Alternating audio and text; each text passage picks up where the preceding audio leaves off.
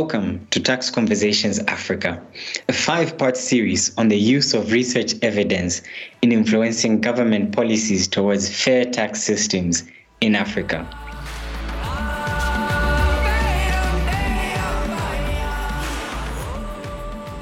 In our previous episode, we focused on Zambia and the lessons learned in the use of research evidence in taxing the tobacco industry. Is the price we pay for living in a civilized society. However, the question on what tax system guarantees a fair tax is highly contested. What is the role of civil society research evidence in influencing government policies towards tax systems in Africa? And how can policymakers use country specific data to build fairer tax systems on the continent? Welcome to Tax Conversations Africa, the podcast, offering alternative thought to African tax systems. Tax Conversations Africa is powered by the Tax Justice Network Africa in partnership with the Institute for Economic Justice and the generous support from the William and Flora Hewlett Foundation. I'm your host for this podcast, and my name is Ishmael Zulu. As a landlocked country in East Africa, Uganda depends on imports that mostly come through the port of Mombasa in Kenya. Most of Uganda's imports are from India and China, as it exports more to the local economic region of the East African Community, EAC. Uganda has in recent times engaged in relooking its double taxation agreements with some of its trading partners. Civil society organizations in Uganda have long called for the renegotiations of double taxation agreements, DTAs, to curb challenges of illicit financial flow and to maximize domestic resource mobilization. Today, we focus on Uganda, looking at double taxation agreements in the Pearl of Africa. And I am joined by Robert Ssuuna, an independent consultant on tax trade, and investments based in Kampala, Uganda. Welcome to the podcast, Robert. Thank you for having me, Ishmael. Great, let's get started. Now, off the bat, Robert, paint for us a picture of the environment in which CSOs in Uganda work in the context of double taxation agreements, which is now becoming a topical issue. Thank you very much, Ishmael, for that uh, question. The civil society organizations in Uganda over time have called for renegotiation uh, of existing double taxation agreements between Uganda and some of her trading partners after realizing that uh, many of them were largely eroding the, the little revenue base uh, that the country has been generating over time.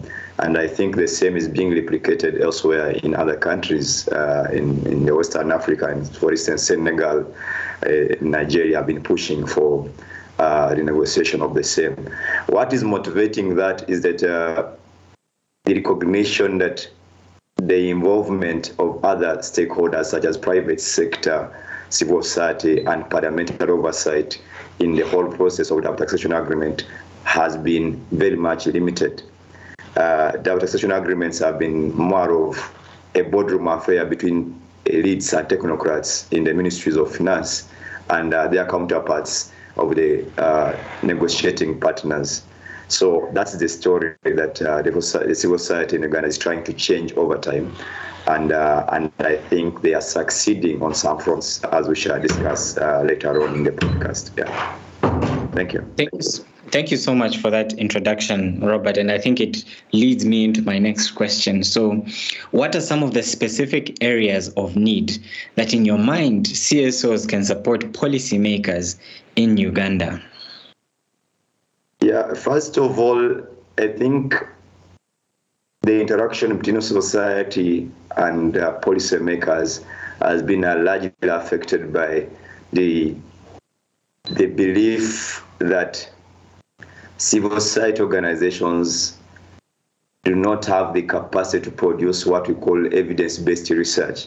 In other words, they have been branded um, noisemakers in the past times.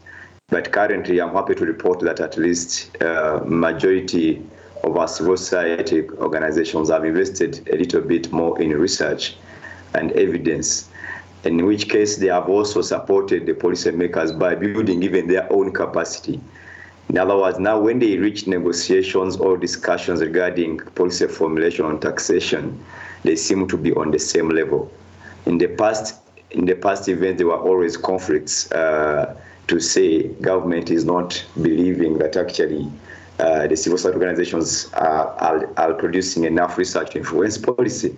In some instances, there are also cases of uh, government believing that actually development agencies or development partners or donors are supporting civil society organizations to advance agenda of foreign countries and not necessarily improving the policy formulation process in Uganda.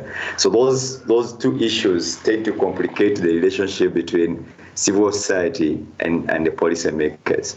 So and, and, and when those issues are not ironed out, it becomes very difficult uh, to create trust between the policymakers and uh, the civil society organization. So those are the cr- critical components that we need to work on if we are to encourage um, if we are to encourage more interaction between civil society and policymakers and be able to use research evidence to influence uh, tax policy in our country.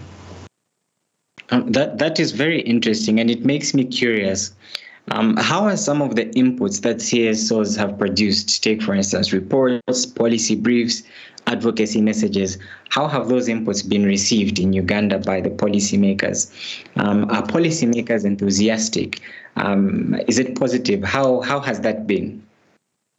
Well, like I said earlier on, it, it is a mixed bag of some sort. Uh, the, the policymakers have utilized some of this information. For instance, I'll give an example of an existing alliance called the Tax Justice Alliance in Uganda, uh, which regularly meets during the fiscal planning cycle uh, to review uh, changes in tax policy that have a bearing on nationals, and then they make their alternative proposals to government and they engage with uh, uh, the, budget, the budget committee of parliament to present such alternative proposals uh, to shape the, the narrative on the tax uh, tax policy formulation process. And then also sometimes they also meet to design even uh, or review existing ones to, to make uh, suggestions to government on how they can improve the policy formulation framework. So I've seen that one happen. On the other hand, there is a general feeling uh, that actually the space for civil society is not uh, guaranteed in terms of influencing policy. Uh, recently, we saw a crackdown on over 51 national uh, NGOs which were being supported under the democratic governance facility. Uh, for government was thinking that uh, the support going through the democratic government facility has other agenda which are politicized uh, than than what they're intended to do in the country. So in such an environment, uh, it, it, becomes not very clear on uh, to what extent the evidence that is being produced is taken on by government. But I'm aware of. Uh, uh, stakeholder engagements that are taking place based on such publications. What civil society now has done is that even without direct formal engagement with policymakers, such information is laid through the media, uh, printing, broadcast, uh, website, social media, and you see the number of mentions of uh, research that has been produced by civil society organizations increasing over time. So for me, I think um, the future is brighter in terms of engagement with the civil society, albeit some some mistrust between policymakers and, uh, and and the civil society organization. But we are on the right in the right road, uh, if you ask me. Thank you. Happy to hear that the future is brighter.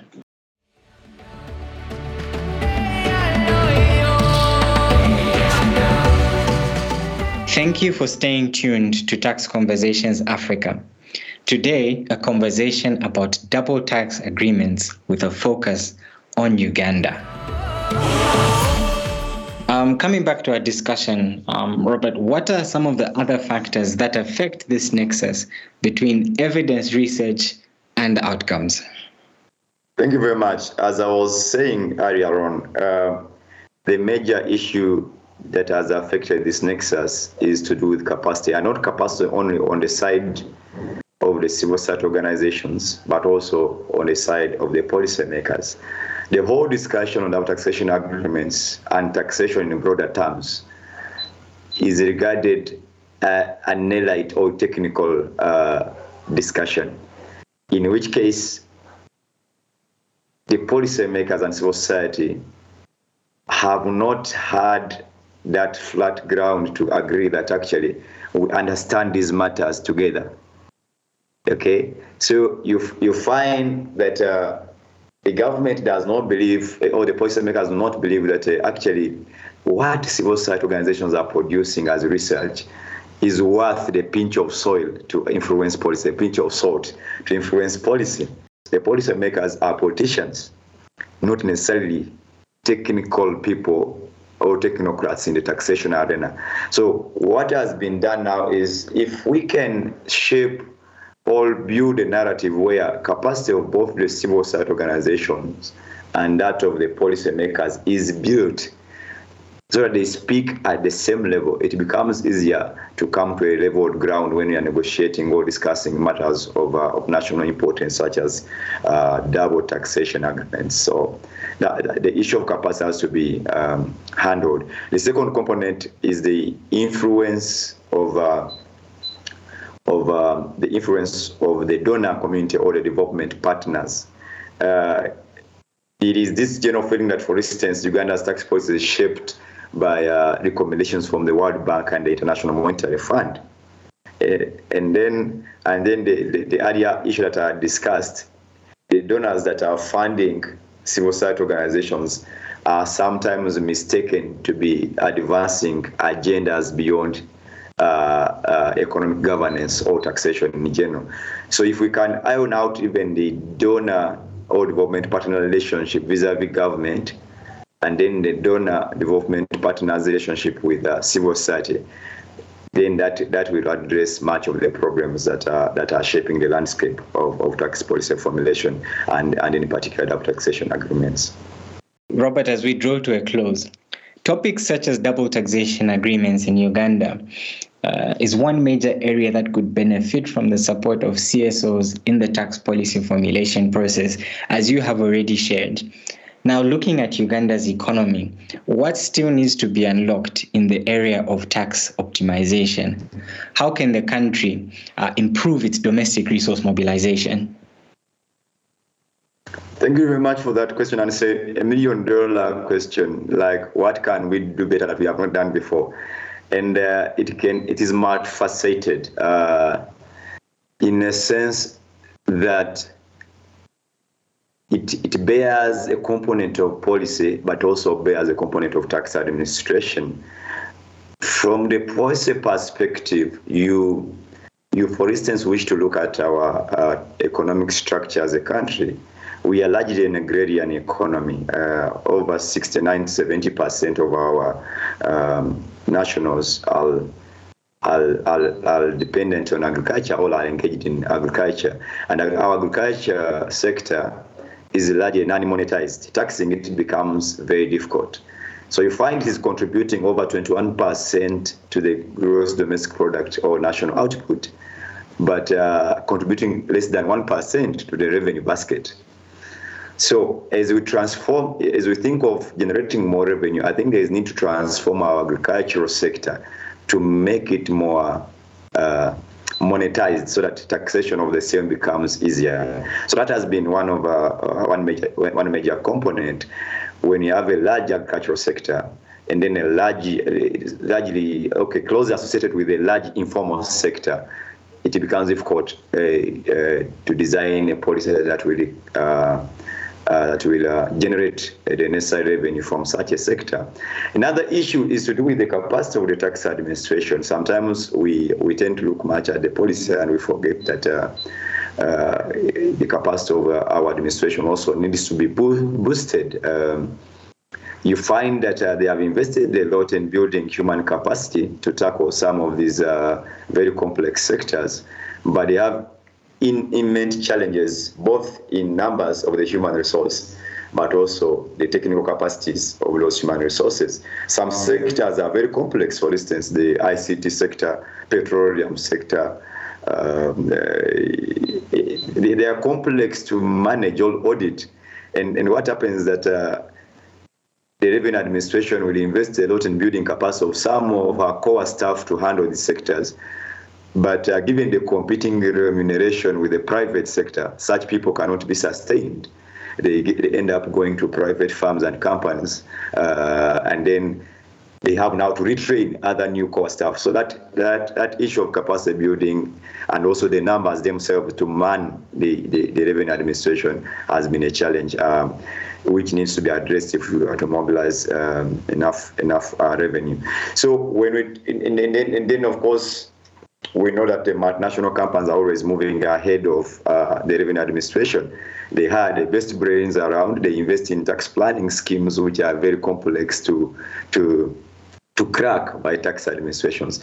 So all those factors need to be uh, handled from both the policy side and also uh, from the tax administration side. There have also been the issue uh, of uh, autonomy of the revenue agency or the revenue administration. Uh, when this government came into power and uh, tried to create an autonomous body in 19, they came into power in 1986, and then around 1991 we saw uh, the Uganda Revenue Authority being established to be an, an independent and autonomous, uh, semi-autonomous revenue agency uh, from the Ministry of Finance. But we have also had cases where you find uh, the political elites circumvent the tax policy and they don't pay the, the, the, the fees that are due to them. In such a case, the tax-paying morale amongst the political, the, sorry, the larger population is is is lowered or uh, is undermined because of such cases. Which when such cases come into the public domain, uh, even the people who are willing to pay the little they are paying are saying, uh, if the political elites are not paying their fair share, how why should I be uh, coerced to pay? So it kills the tax morale. So we would love to see a revenue agency that uh, is largely autonomous and is ready to take on decisions uh, without interference of the political arena or the political elites. That oversight uh, should be um, uh, the oversight over the revenue agency should not be misused by by the political elites. I would love to see a country where the revenue agents works on their own and they are independent. Thank you. Robert, thank you so much for your insights. Welcome, welcome, welcome.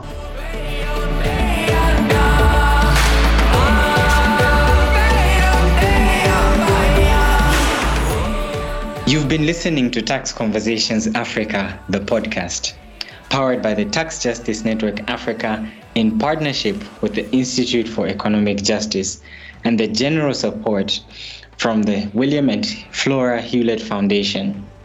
For more information and episodes, please visit our website on www.taxjusticeafrica.net. For questions, comments, or opinions, email us on info at taxjusticeafrica.net.